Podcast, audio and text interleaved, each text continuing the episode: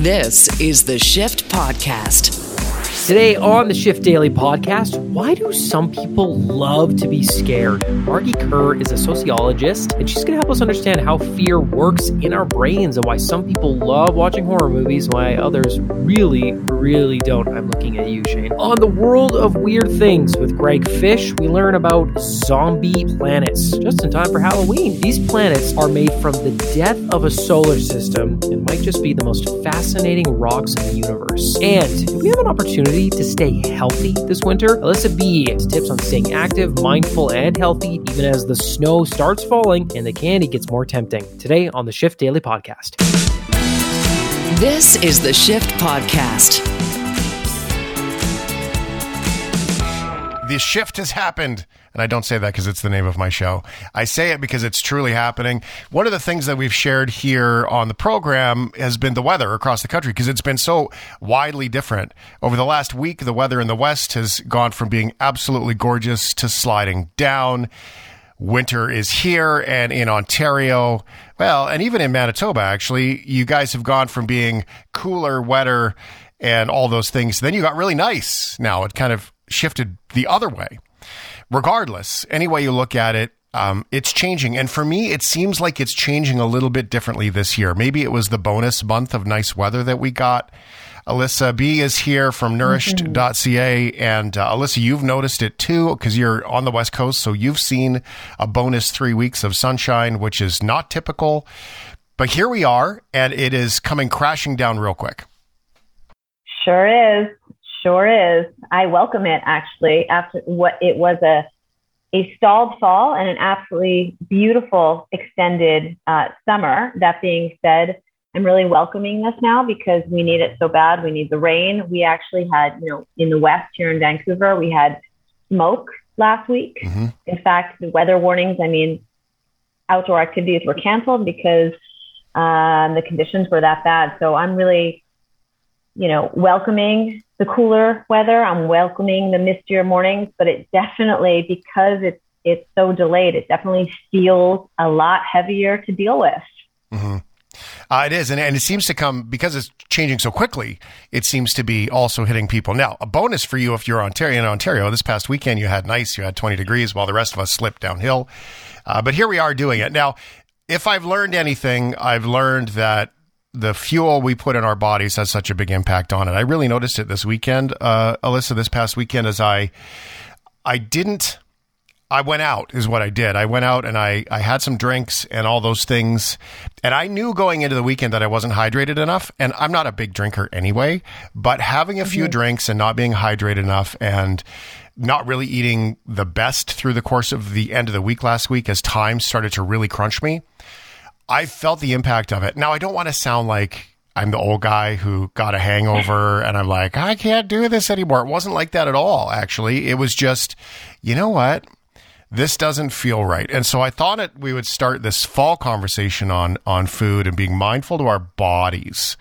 Where does that land for you? Because I know that that's a big part. Listening, boy, oh, if we all could just listen you know, in general, we'd feel much if better. If we could listen to our body. Can I just go back to that? Because I thought that was really interesting. You said, I, I can't do this anymore, like that old man ha- hangover mentality.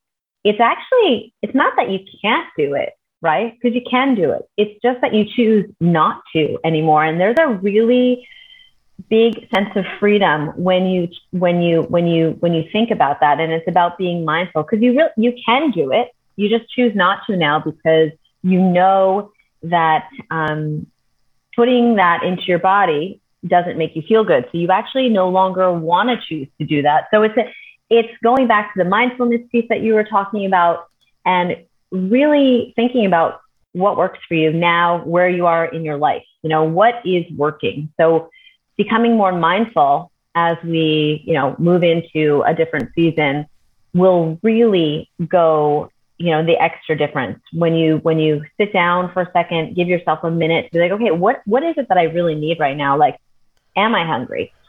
Am I thirsty? That's a big one. Um, am I tired? You know, am I tired? What? Why am I, you know, going to the snack cabinet?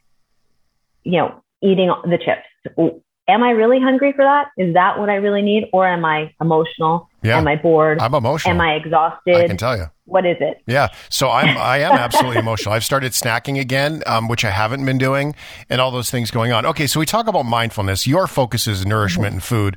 I mean, yeah, spiritual element to it all too. So, um, Yeah. but when we talk about mindfulness, I think sometimes some people go, I am mindful. I do pay attention. And here's the thing.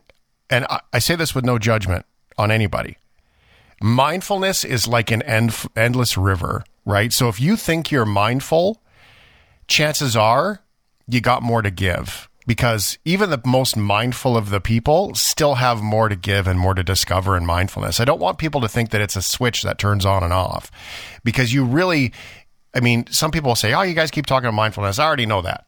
But the, the, It's a practice. It is. I mean, that's what it is. It- it's a practice. it it's not something that.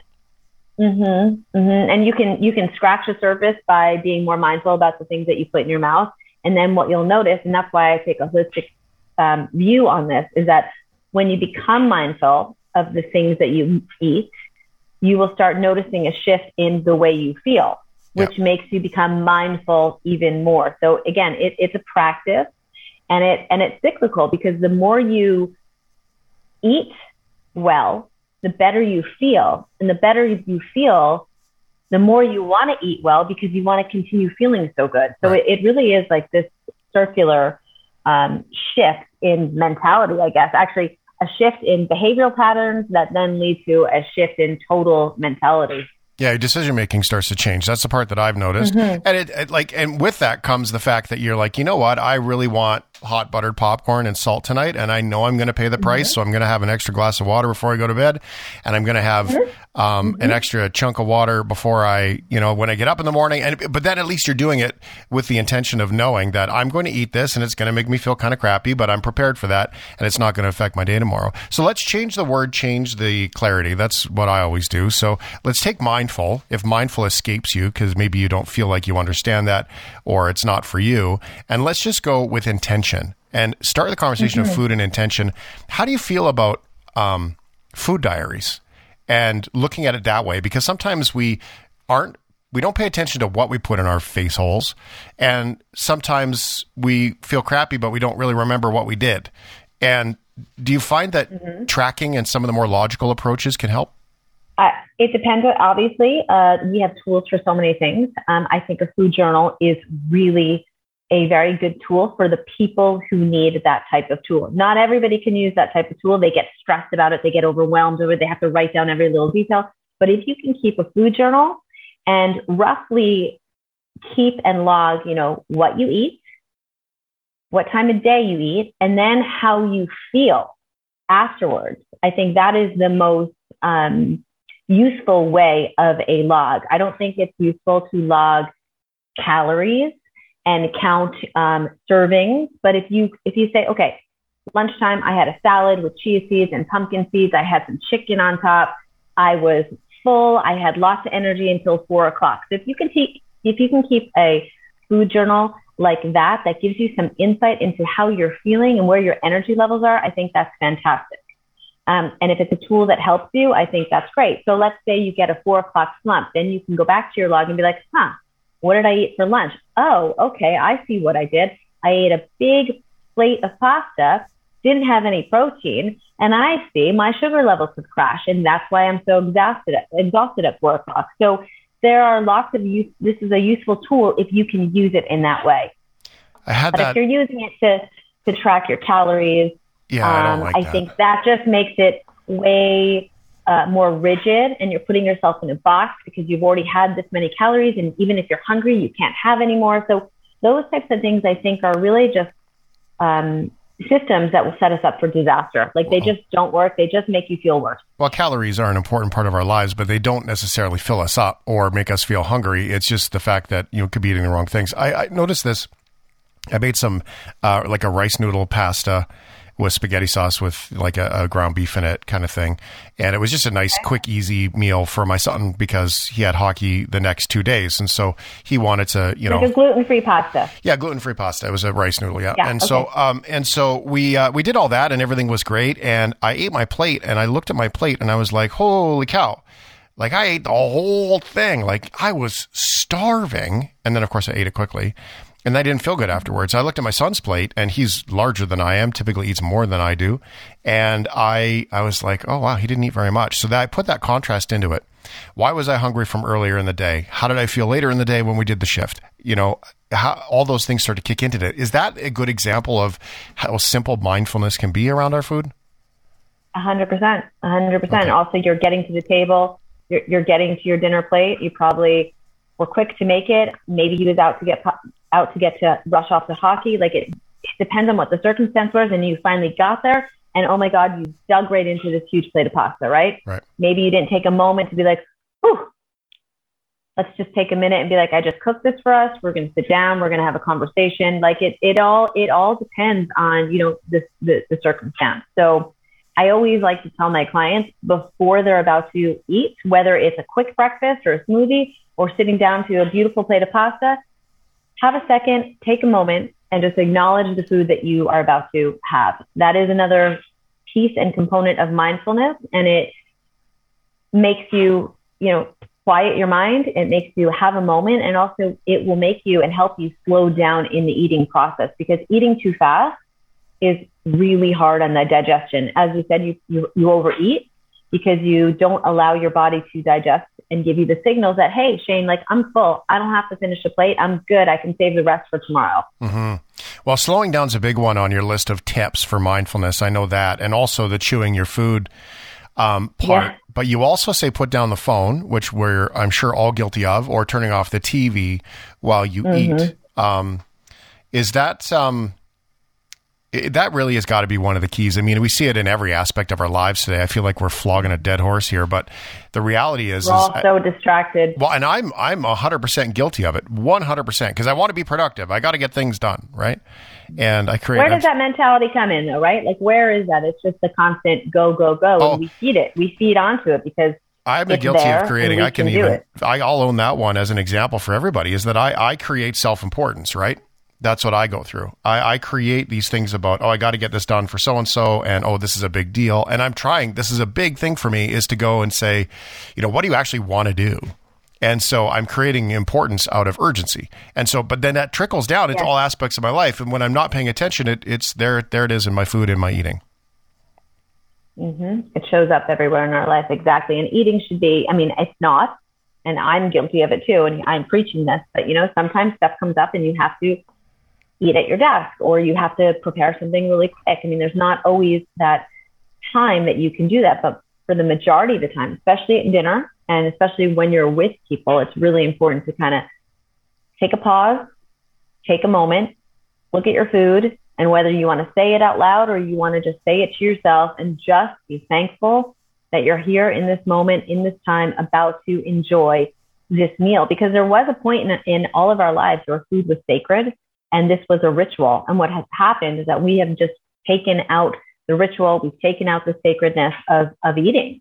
And we're really fortunate that we are able to, you know, have the food on our table and just taking that moment and taking a pause is super important for yourself and also to teach the people around you. You know, sometimes people look at me and they think I'm funny or whatever or woo woo, but um, it really helps me center myself before I'm about to have a big meal. And then I don't overeat. And overeating taxes your digestion. And especially if it's at nighttime, that also trickles into your digestion and how you sleep. So if you're eating late and you're eating too much late, well, now we have some sleeping issues. Now you're going to be digesting at nighttime when you're supposed to be um, rejuvenating. Your body is supposed to be resting and repairing. And now we've kind of, you know, moved into that area. And then we wake up and we're tired. Mm-hmm. Our body hasn't been able to rejuvenate the way it's supposed to. Yeah. So it trickles into the next day. And then you wake up and you probably wake up hungry um, because your body's been doing so much work. And then you probably overeat again. So it's really important to tackle the mindfulness and tackle the intention, yeah. bringing the attention into the daily activities, right? Well, and alcohol is a, a good one for me where I take, uh, I've been really, if I'm thirsty, um, I try to make sure I'm not thirsty before I enjoy alcohol because I like the taste of alcohol. Mm-hmm. I like different alcohols make me feel. I notice how it makes me feel differently, so I like to enjoy that and um, specifically maybe choose an alcohol for a situation for how I feel and all of that. And I, like I said, I'm not like a get drunk kind of guy. I don't think my kids have ever seen me drunk. Uh, it's never been one of those things. So I do like to enjoy. So if I take away the thirsty, then I actually enjoy the drinking and uh, as opposed to drinking because I'm thirsty, therefore, you know, get a little tipsy or have a little too much. So we we have a bit of an opportunity in front of us, Alyssa. It's nourished.ca for the nutrition stuff with Alyssa B, by the way. Um, the opportunity in front of us, we're post Thanksgiving. We've still got this chunk of time, you know, two months to Christmas, roughly.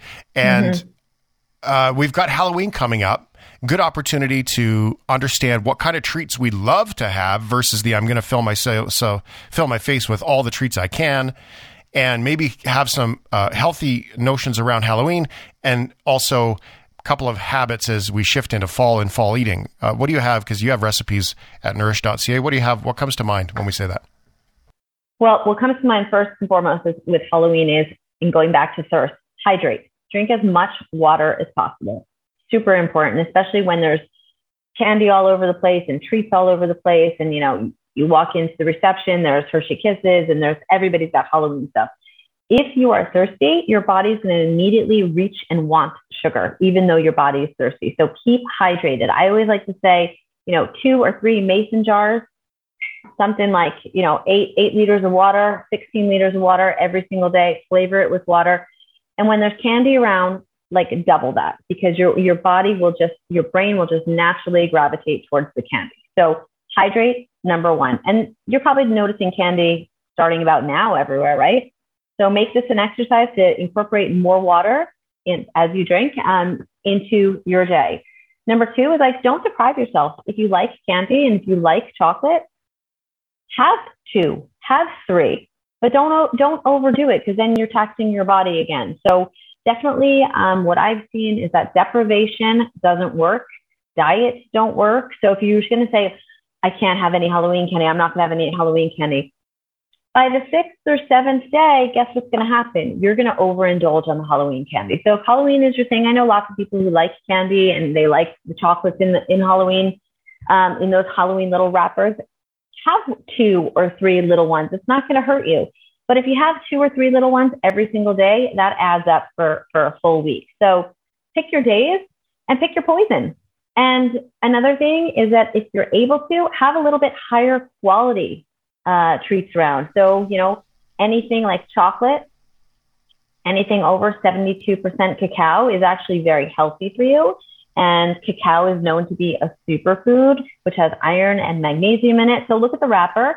And if it's over 72, enjoy it chances are you're not going to want more than one or two pieces of the higher quality chocolate because it satisfies you. Uh-huh. You know, the thing with the drugstore candy and the grocery store candy, um, it's full of full of sugar, added sugar, full of chemicals, full of um, food dyes.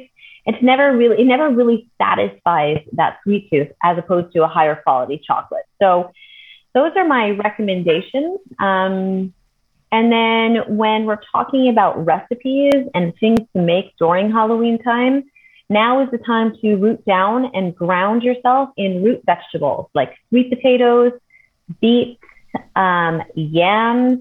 All of these type of root vegetables really help you ground you into your body, and they're naturally sweet, so they may even help you with your your sweet cravings. Because when you're constantly seeing sweets all around you, you're bio- biologically you're just going to gravitate towards sweet. So try eating sweet potatoes.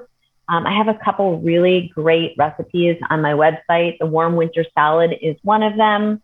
The loaded sweet potato, which is a sweet potato, baked sweet potato with black beans and spinach and curry. This is super grounding. So that's another really great one um, to look through. You can even, you know, make smoothies that have pumpkin in it. I have them on my website using cinnamon and nutmeg and other types of grounding spices also really helps um, warm yourself up during this time of year and root down into and connect into yourself this time of year.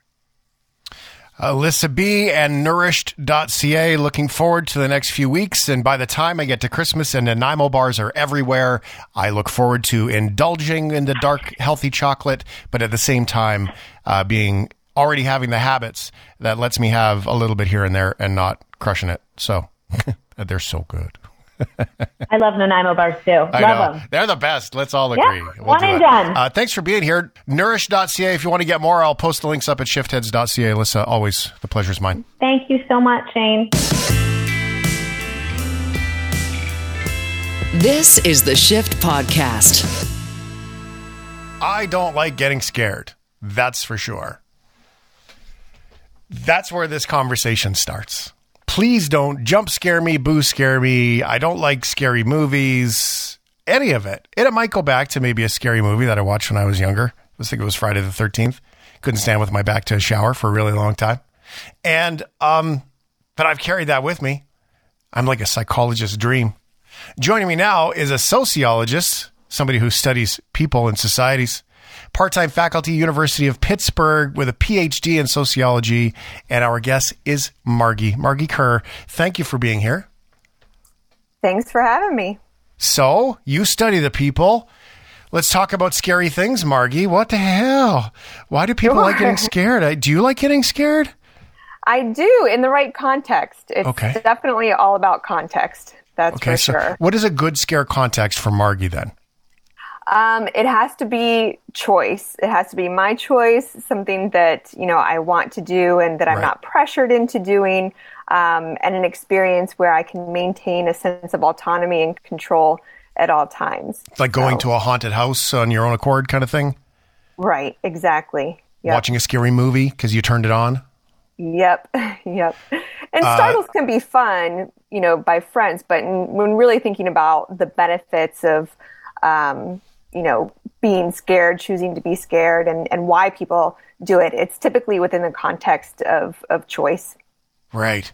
Okay. So getting scared and um, being scared, though, there are, I guess there are different kinds. When you when you look at the study of the people in the scared, what kinds of scared do we find?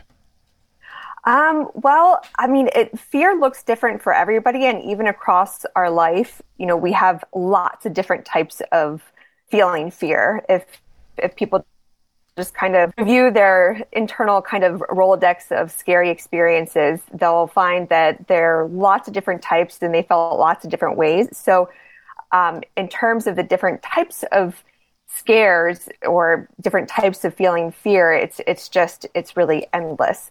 Um, but when it comes to why people like to do it, we have our research at University of Pittsburgh has found some some reasons that that help you know add insight into why people might like to do these scary activities. So I like the mindful look of all of this. And so this is where I go. And I'm curious to get your thoughts on the perspective that I guess I hold as I look at fear. Philosophically speaking, we're built for fear. I would go as far as to say we live in fear all day, and what we strive to do in our lives is to not be afraid. That fear is the default setting. So, why in the world would somebody purposefully go seek out more of the thing that they do their best to avoid in all ways? Well, I think that we we are always in a position where we're going to have a threat response. So the threat response um, is universal um, to to all living species. It's the automatic response that we have to something that is startling, something that um, we didn't expect, anything that is new and unusual, and that we don't we didn't expect. Basically, is going to generate that threat response. Um, the meaning that we make of that though is going to change based on context so you know it's it's really in those moments where we're not only looking to get scared but we're also looking to have fun to be with friends to have moments that will form really strong memories so there's lots of of layers to you know wanting to feel fear in the what I call fun, scary context. So I don't think that necessarily people are saying, oh my gosh, I'm afraid all the time and I want to go feel that some more. Um, they're looking to feel that intensity in their body, that kind of adrenaline and the, the natural high in an environment of their own choosing where, where they can associate those same feelings with positivity. Is it just the sort of dopamine hit hit that I mean, we are kind of a bunch of drug addicts in today's world, if well, hormone addicts, if you will, in that we're constantly seeking out with all of the stimulation we have today, call it socials, death scrolling, whatever. Maybe it's uh, leading us, maybe it's a gateway drug down to scary movies because our bodies are going, come on, man, make me feel good. Make me feel, maybe it's not good. Make me feel something. I don't think it's just the the chemical changes that happen alone um, because those chemical changes that happen when we are, you know, frightened, when we're startled, um, we see those kinds of changes in a lot of different contexts, whether it's, you know, going to a scary movie or a haunted house or a stranger, you know, approaching you on the street, you're going to see a lot of those changes. So it's really the context that makes the difference. And the natural high is a very real thing. You know, people do um, have all of these new hormone, not new, but an increased circulation of hormones and neurotransmitters and different uh, chemicals in the body that can work to make us feel really strong, really powerful. Um, and, and that can feel really good. Um, for other people, that same reaction, though, can feel awful. Um, and then, you know, the context is going to, to influence that too the meaning that we make of those changes. Well, isn't that it, right? We we are meaning making machines, though. We, we like to we yeah. like to put a lot of meaning on all of it. Um, yeah. You know, the science of of fear, um, and I know that in your credentials you've actually done pain too, uh, some work inside pain, and yeah. so I find that I find those two to kind of cross over. Now, I'm not a PhD, I'm not educated, and I I'm sort of curious as to is so that stimulation part, and I am so far out of my lane Margee. So no, it's okay. I look for your correction. Um, but here's what I assume is that when you have pain and people who like they poke themselves or they, you know, they, they like the like not. I don't mean like cutting or hurting yourself. I just mean stimulation pain. Like just mm-hmm. feel it like elastic band on your wrist, all those yeah. kinds of things. Um, you can control when that starts and stops. You can control when watching a scary movie starts and stops. Do we just need to create the distinction of fear from um, going to a scary movie versus actual fear because you could be in the woods, like many scary movies are based on, I would just like to say, and you could be absolutely terrified because you hear that noise or whatever and yeah. not feel okay anymore because you're not in control. Do we need to create that distinction? I, I think that we, we really kind of automatically do, you know, oh, and there have been some different brain imaging studies that show that, you know, it's such a foundational difference when we have a sense that we're in control versus not in control.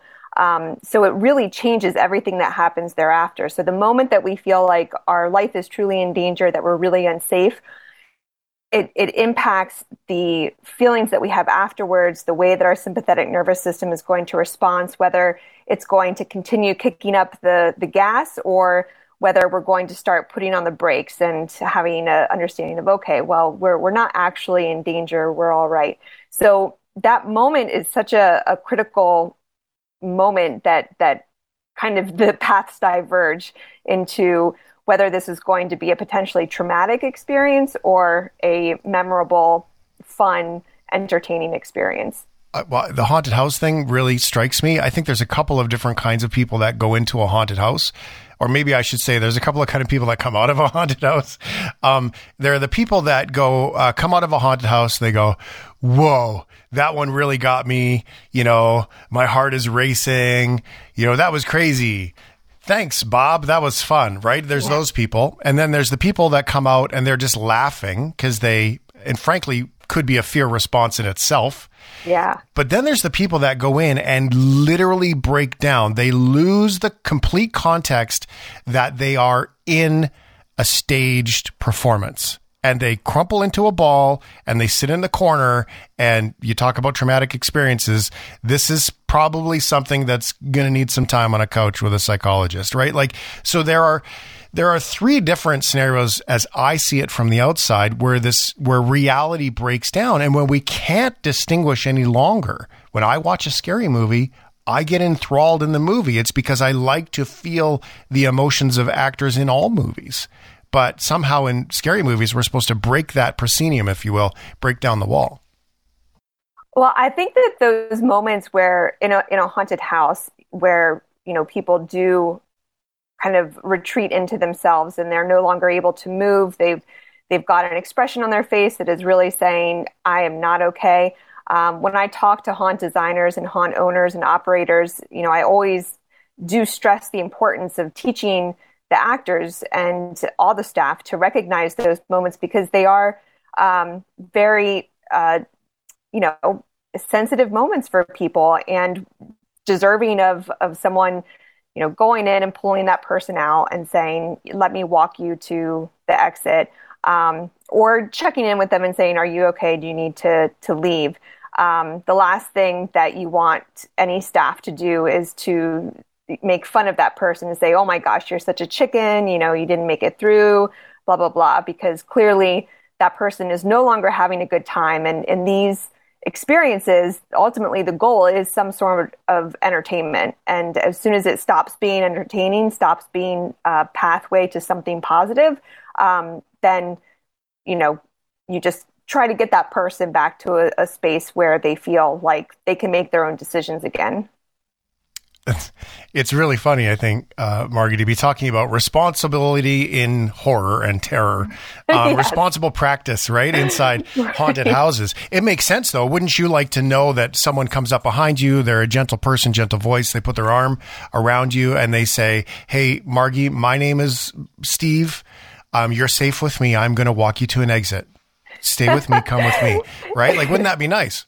It's and it and I, I you know acknowledge it's not necessarily the most common practice in haunted attractions, but in the in the bigger attractions, you know, that are doing over thirty thousand people a year in the attractions inside amusement parks, you know, you do see training with staff about how they should handle those situations, and certainly there's no expectation that these employees would be uh, social workers or trained in any kind of clinical interventions.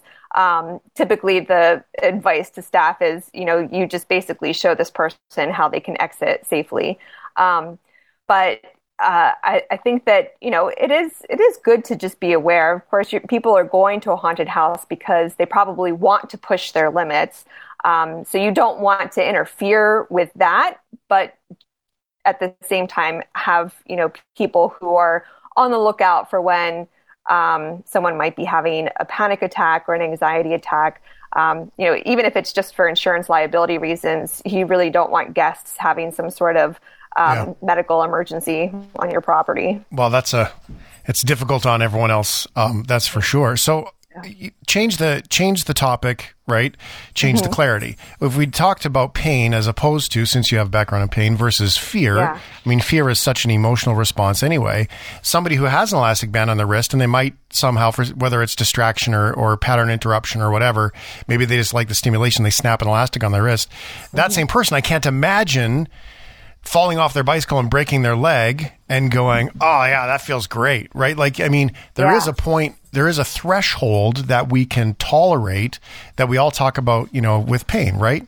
Yeah. And we've all been through things. I had a toenail get cut in half with scissors and taken out with no anesthetic once. And let me tell you, my pain threshold changed that day. Yeah. so, um, how do we tell when for somebody, it goes, and this is the sociology, psychology part that I don't understand because you study mm-hmm. societies and groups and people, and and it, so help me with that. Is yeah. that well, at what point does it cross over from, you know, playful fun and an experience into, by the way, now I have nightmares, and that because that that could not be felt for quite some time after. Yeah, yeah, I, I think that it it first it's for parents who are bringing you know children uh, up to 18, I think it's important for them to have an idea of what their child's distress tolerance or stress sensitivity is. And typically, parents do have an idea of where their kid is in that whole in that spectrum of you know being more sensitive to being more um, well, you know, to not to, to being able to handle a lot of scary content. But um, when I talk to people who think they might like to do something scary but aren't really sure, I encourage them to go in with an attitude of adventure and curiosity and to start small, you know, and to just build up until you find your own threshold because it these opportunities to scare yourself and in those moments of you know snapping a um, rubber band um, or just wanting to find some sort of external physical you know, sensation. Um, it's tools that we can use to either help understand ourselves better, to practice being scared. Um, in the case of using stimulation on your skin with the rubber band or something like that, it can be a tool to distract you from things that you're thinking about. You know, nothing really prioritizes um, more quickly than trying to address pain or or some sort of sensation that's uncomfortable. It's going to pull all of our attention. Same thing with fear. You know, as soon as that is that sympathetic nervous system response, the threat response starts um, going towards the ceiling, all of our um, body's resources are reprioritizing to make sure that we can get away um, or that we can try and stop the pain. So it can be a, a, good tool for distracting from internal cycling thoughts. And that's what we found in our research in terms of the decrease in global brain reactivity after doing uh, a haunted experience. Um, there's just uh, evidence that people just don't get as caught up in their own internal dialogue. So it can be a way to kind of turn down the dial on that. Um, yeah. More research needs to happen, of course, but um, when you look at ultra marathon runners or rock climbers, people who are really pushing their body, there are some crossovers, some similarities to when we intentionally really, you know, get scared in terms of what's happening in our brain. We're really focused um, in our body and, and not so much in our mind. And in our research, we saw that that was related to improved mood, that, you know, people who had that decrease in global brain reactivity also had higher moods. So, um, in the right context, it can be nice to kind of turn down the dial uh, on what's happening inside the brain. Yeah, my thought was I'm glad that you brought up rock climbing because my thought was skydivers, and I would say that oh, that's yeah, probably absolutely in the in the same sort of moment of sure. looking at the situation. Okay, so let's draw a comparison then. If getting into that where now if my language is right, the you know your limbic system is firing like mad. You're like you know get me out of here, or I'm going to protect myself, and your brain goes quiet. We all know that part. If you look at study and practice of meditation all of those things. Everything that you just said, if we had not prefaced it with haunted houses and fear, most belief systems, most study of self, um, and that presence of peace of mind, you could have taken everything that you said and said that has to do with becoming a monk, right? That this is an opportunity yeah. to sit down and get quiet and be present. And so right. I'm sitting here looking at this conversation going, are you telling me that sitting down quietly under a tree by a creek and having exercise and practice of peaceful mind is fundamentally the same as terrorizing yourself. I wouldn't say fundamentally the same. definitely, we need a lot more um, research looking at this. But there is similarities in the um, activity in the brain between meditating um, people who are meditating and what we found in our study. And it's funny because my best friend, she is, you know, really into yoga and meditation. She meditates all the time. And we kind of joke that, you know, she's getting to that place through this very solid practice that requires years to really get to a point of total um, you know peace of mind and i use the the quicker easier way of just doing something scary. That's um, crazy. so it's but it's it's not foundationally the same. Right. um, but i think it is interesting that there are those overlaps that we we need to investigate more.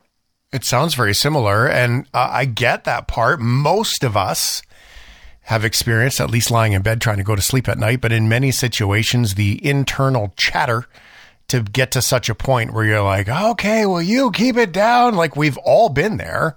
I guess I just struggle with, you know, maybe it's just more my nature to sit down by the creek and do it that way versus run in traffic, you know?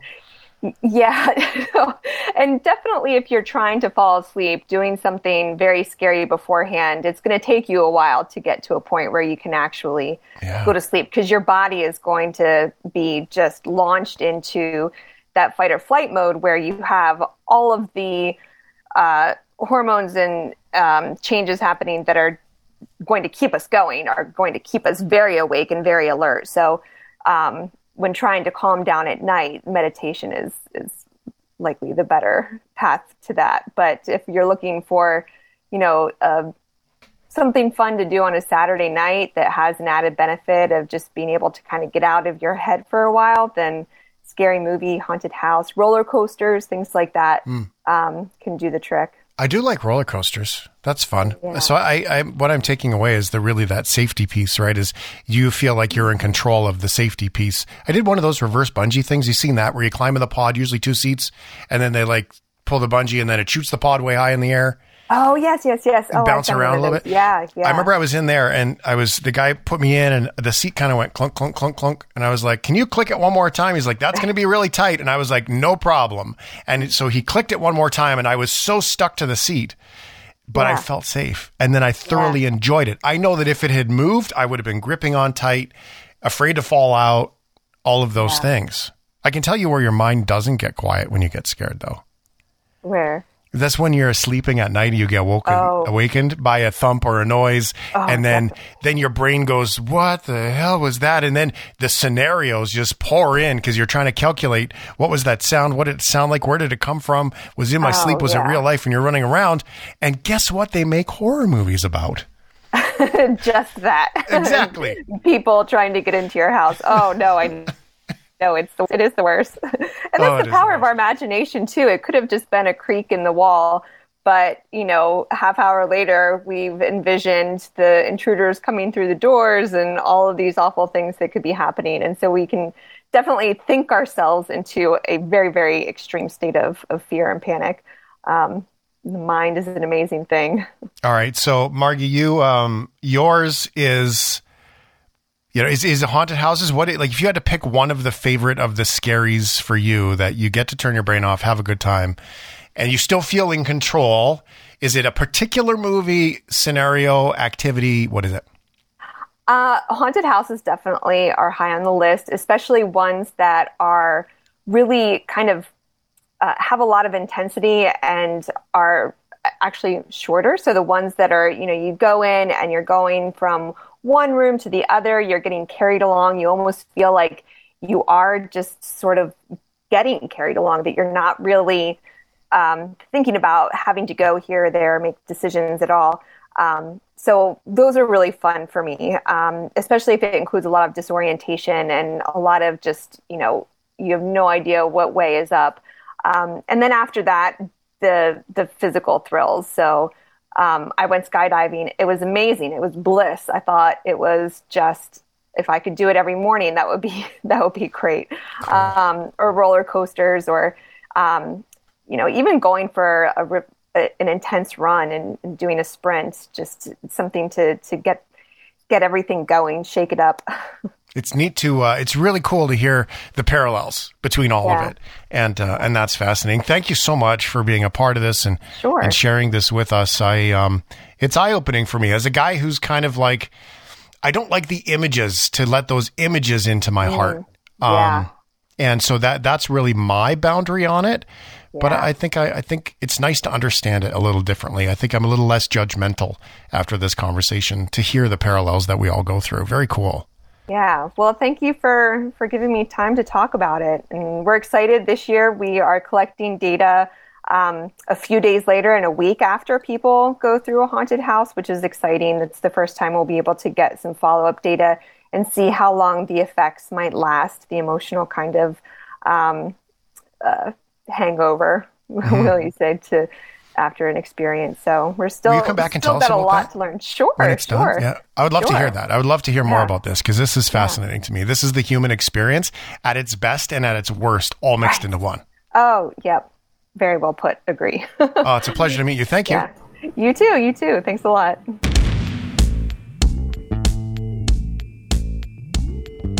This is the Shift Podcast. Weird. It got very weird.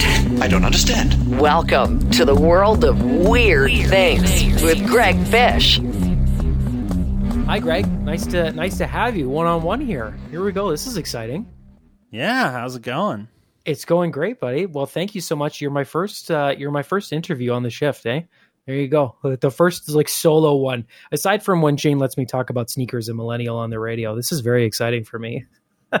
well, I, I'm I'm honored. That's all I can say. We're gonna we're gonna mine. geek this up. We're gonna geek this yeah. up. Well, so this is this is such a fascinating uh, pocket of space, pockets of space, I should say, that I never would have thought would have existed.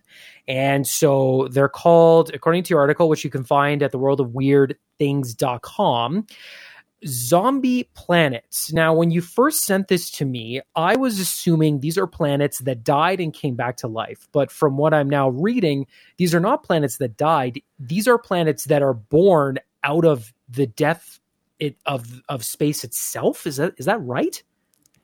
Basically, they essentially rise from the grave of other planets and stars.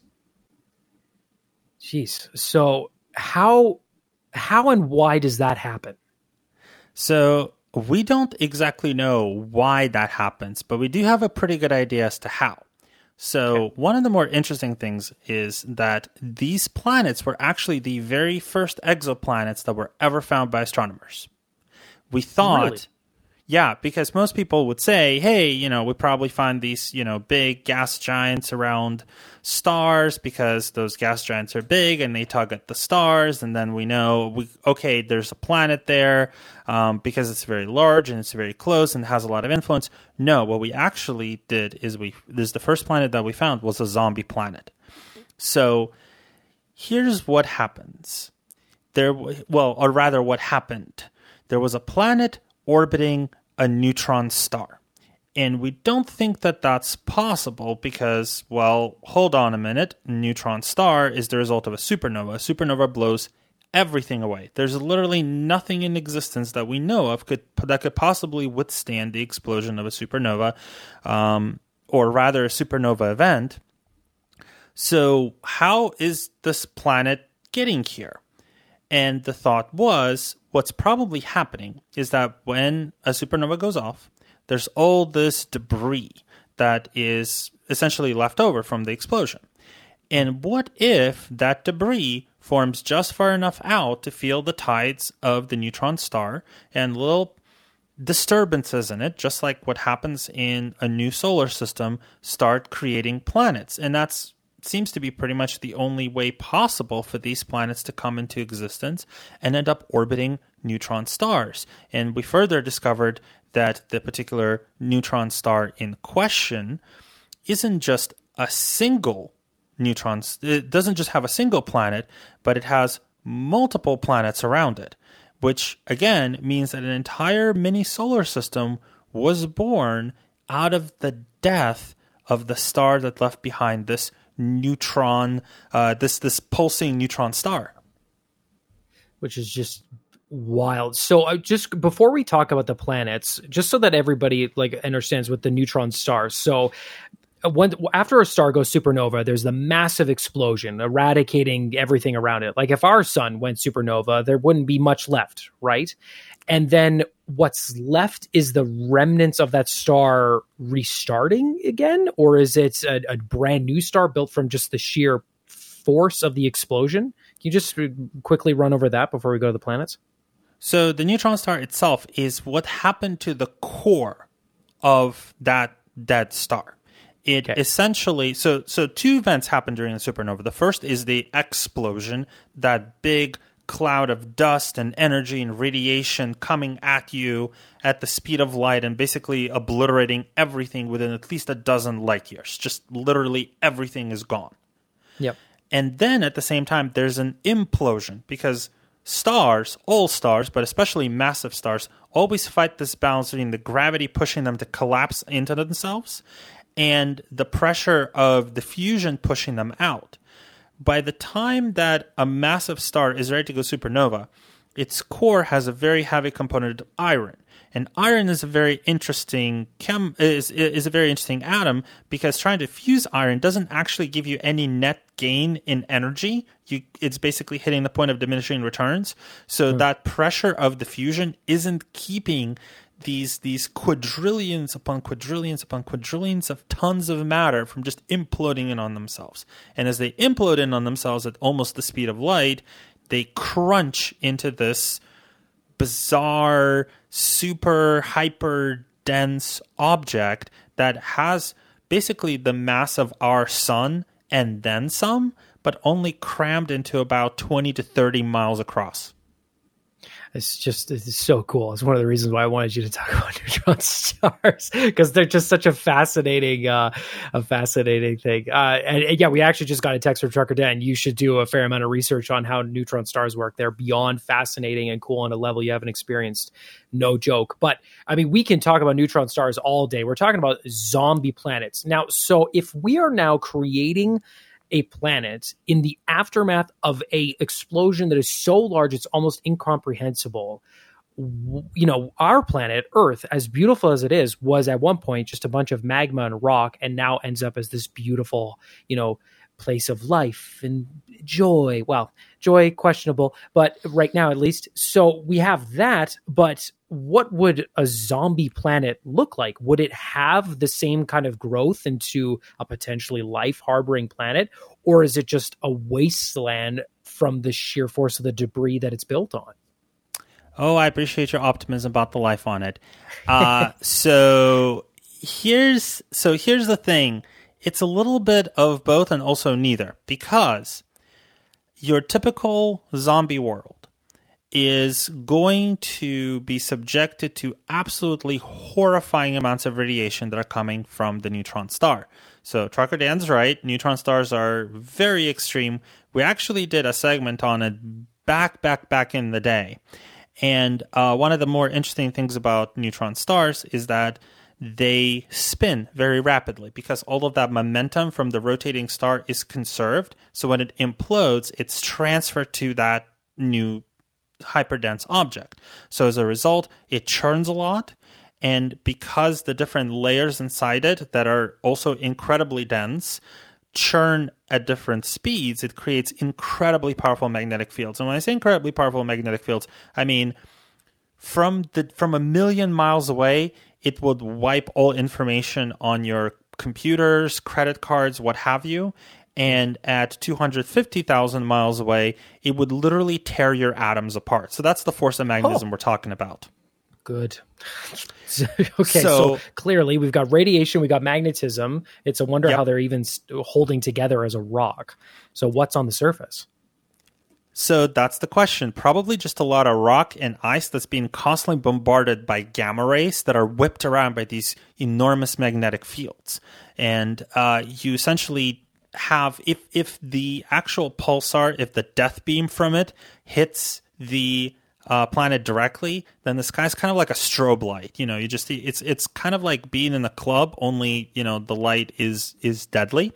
Uh, hmm. And if the death beam from this neutron star misses the zombie planet, then you get that kind of yes, you get some lights and streaking and, and all sorts of things in the sky, and you get that shower of radiation sideways. So it it's really very problematic. There's only one possible scenario where life could exist on the zombie world, and that scenario is you need to have a planet that is about one to four times as massive as Earth also known as a super Earth. Okay, it's manageable. Likely, likely about two, because that's kind of how the physics shakes out. And it also needs an atmosphere about a million times thicker than Earth's.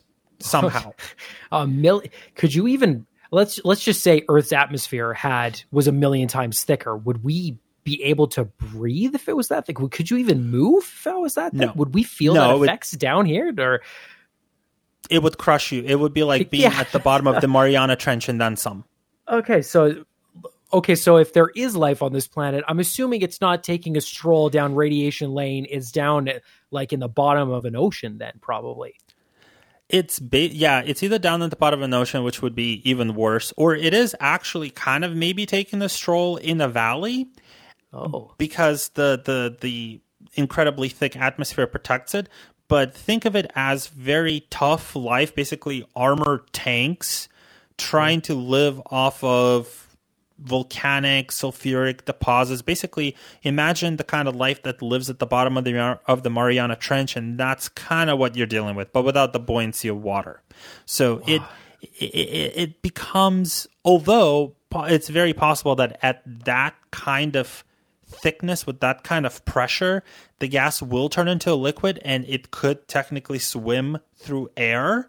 So there's there's some very interesting things that might happen on such a zombie world. And funny enough, that very first planet that we found orbiting a neutron star actually does meet that criteria potentially. Right. So we Right. need to figure out whether the atmosphere is thick enough. But you know, again, million times thicker than Earth. It's a bit of a challenge. I think one of the most fascinating things about this is let's just say we you know we discovered and built a faster than light ship. We were able to travel anywhere in the universe in any amount of time and we found this planet which I don't think has a cool name. I think it's what PSR B1257 plus 12 is I think the name of the planet in, according to your article. Just rolls off the just rolls off the tongue, doesn't it? Yeah, it, poetic, isn't it? So let's say we get to PSR. Humans would want to try to find a way to land on it, even though it's a billion times thicker. This uh, there's a neutron star. There's all this radiation. I am sure we would at least go because this is what we are. We would go. All right, yeah, let's try it. Is there any possible way? I mean, let, like, what would it take to even explore a planet like this? Because I mean, we're having difficulty figuring out how to do Mars like I can't even comprehend the kind of equipment and technology we would need to brave this kind of a planet. So, funny enough, there is actually uh, a very classic piece of Soviet science fiction from the late 1950s that imagines what happened if you were, were to do that. Uh, the author is Ivan Yefremov, and the novel is called Tumanis Andromeda, or the Andromeda Nebula. It there's an English translation available that's just called Andromeda. Um, and in that particular scenario, uh, he imagines that essentially the the neutron star's gravity would pull you down to that planet, and Okay. in his particular uh, universe, the crew is attacked by these Medusa-like energy vampires. That's who he would he kind of pictured living on these kinds of worlds. now, Cool. the reality, you know, this was the best that 1957 could offer in terms of uh, in terms of knowledge. You know, to the point where they call it an iron star in the book instead of a neutron star. Uh, But but in reality, what would happen is that you need a very powerful magnetic field on your own to try and deflect the radiation. You would need a lot of very powerful shielding that would probably involve lead and a lot of ice water because water is very good at blocking a lot of stray particles. You would also need um, a lot of uh, radiation treatments, and you would need an extremely an extremely sturdy ship that will descend down to the planet, and that would weigh a lot because you need to counter all that ridiculous pressure. And then the problem becomes how do you get this thing back up? up. Because Yeah. if because if you think it's difficult to get through the Earth's atmosphere on a rocket, imagine what happens when the when the atmosphere is a million times thicker. You need a lot of a, a lot of gas uh, or a, several nuclear reactors is strapped to your engine. So, I mean, that's just cool. I mean, I would be amazing to see what was on. You know, we we think about irradiated landscape. You think of you know mutant creatures and all that stuff, and that's usually in the context of like post-apocalyptic fiction and and stuff like that. I think of the Fallout video game franchise, but this is you know so out there on on the, and I think it's interesting to comprehend the sheer hostility of some worlds, and yet this inexplicable way that somehow life will maybe find a way to happen, even though it really shouldn't and really can't, but somehow it will. And that's just what I think. I guess the name Zombie Planet really uh, they they take the name well. I mean, as as we were taught by Jurassic Park, life uh, finds a way. Uh, finds a way, So, yeah. So, but so interestingly though, with that in mind, there's also another possibility for a zombie planet, which is orbiting a black hole. Oh, okay. So my favorite movie of all time is Interstellar, which is a Christopher Nolan film, space film, and they visit planets that orbit black holes, and you know deals with time and all that. It's fascinating. So, uh, I, I, I have two questions for you. Is it possible that something could orbit a black hole, and is it sustainable? Because I mean, wouldn't eventually just get sucked into the black hole? Uh, yes, and not necessarily. So if you put in, obviously, there are some things in Interstellar that are incredibly accurate in terms of how a black hole would look, but in terms of having the two planets that are orbiting that close to the black hole, that's not possible. They would need to Right. be at least 10 light years away. 10 light years from the from the black hole to and they would still so at 10 light years they would still be able to orbit that's how Correct. that's and how far uh, we're not even a light year away from the sun are we not even No, we're nowhere close to light. If we were a light year away from from our sun, we would basically be at the temperature, the same temperature Pluto is, and our atmosphere would essentially solidify and fall down as snow. Okay so that's ridiculous okay so 10 light years away and you could still orbit okay so let's say we get to that threshold then what Well, there, then kind of nothing. It it would be a stable orbit, but it would obviously be quite cold. Um, Yes. It may be po- it may be possible that there is may, might be some warmth from the radiation that's emitted by the black hole eating something, because as a black hole, especially a supermassive black hole, eats gas and dust it's accelerated so quickly around the black hole that it can reach up to a billion degrees. So there's a lot of light, there's a lot of radiation. It may actually be able to hit the planet and warm it up to some degree. It would be just far enough to not get hit with the worst of it. But at the same time, it, it's probably not going to be enough to permanently sustain life. You might have some short bursts of things evolving, but as soon as the black hole stops feeding or if it goes dormant, that activity ceases and you kind of plunge right back into the cold and dark. Wow. That's just that's, well. Well, I, one thing I also really appreciate i i from zombie planets is just living into the idea of being an undead planet. Not only were we created by death, we're going to choose of all things to sometimes orbit around a black hole, and we can do it if we want, and we don't care. So it's just is this is this really one of the most extreme things that we could perceive or find in space or uh, is this like is this you know like a kids movie in comparison to some of the other stuff out there You know what? We don't know. That's the that's the kind of Yeah. very cool thing about space. Uh, Space is vast. There's a lot of things that are possible, and I think that every time you say, "Wow, we think we found the most extreme thing that's possible in space," and I think the universe kind of takes it as a challenge and says, "Oh yeah, oh yeah, watch this. Hold my beer." Um, it is the hold my beer of space Because uh, uh, think about this for a second. We live in a universe where if you take literally everything away from a pocket of space, there is still something there. The space There. itself seems to carry a force within it.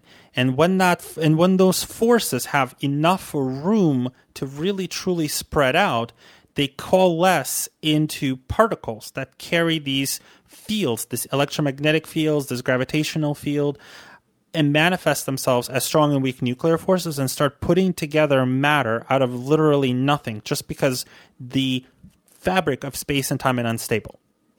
This, of course, this only happens in very extreme environments. Like we're talking Yeah. event horizons of black holes. We're talking about incredibly fast spinning, incredibly magnetic neutron stars that are known as magnetars. Um, and this happens on a tiny scale. But but think about that. If we have an unstable fabric of space time, what else is possible? Like it's it's really we it, it's possible to get if it's possible to get matter out of nothing without technically violating the laws of the universe, what other things might be possible? We don't It's- know. We'll I don't think we'll ever know all of it. no i don't think we will. And uh, it makes me very appreciative of where we currently reside in space. I like keeping it simple. Greg thank you so much for bringing this story uh, to us.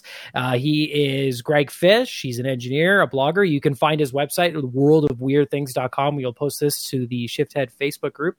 Thanks greg. Hope you have a fantastic rest of your week. You too. Always a pleasure. Thanks for listening to the Shift Podcast. Make sure you subscribe, rate, and review the show and share with anyone you like. Get it on Apple Podcasts, Google Podcasts, Spotify, and CuriousCast.ca.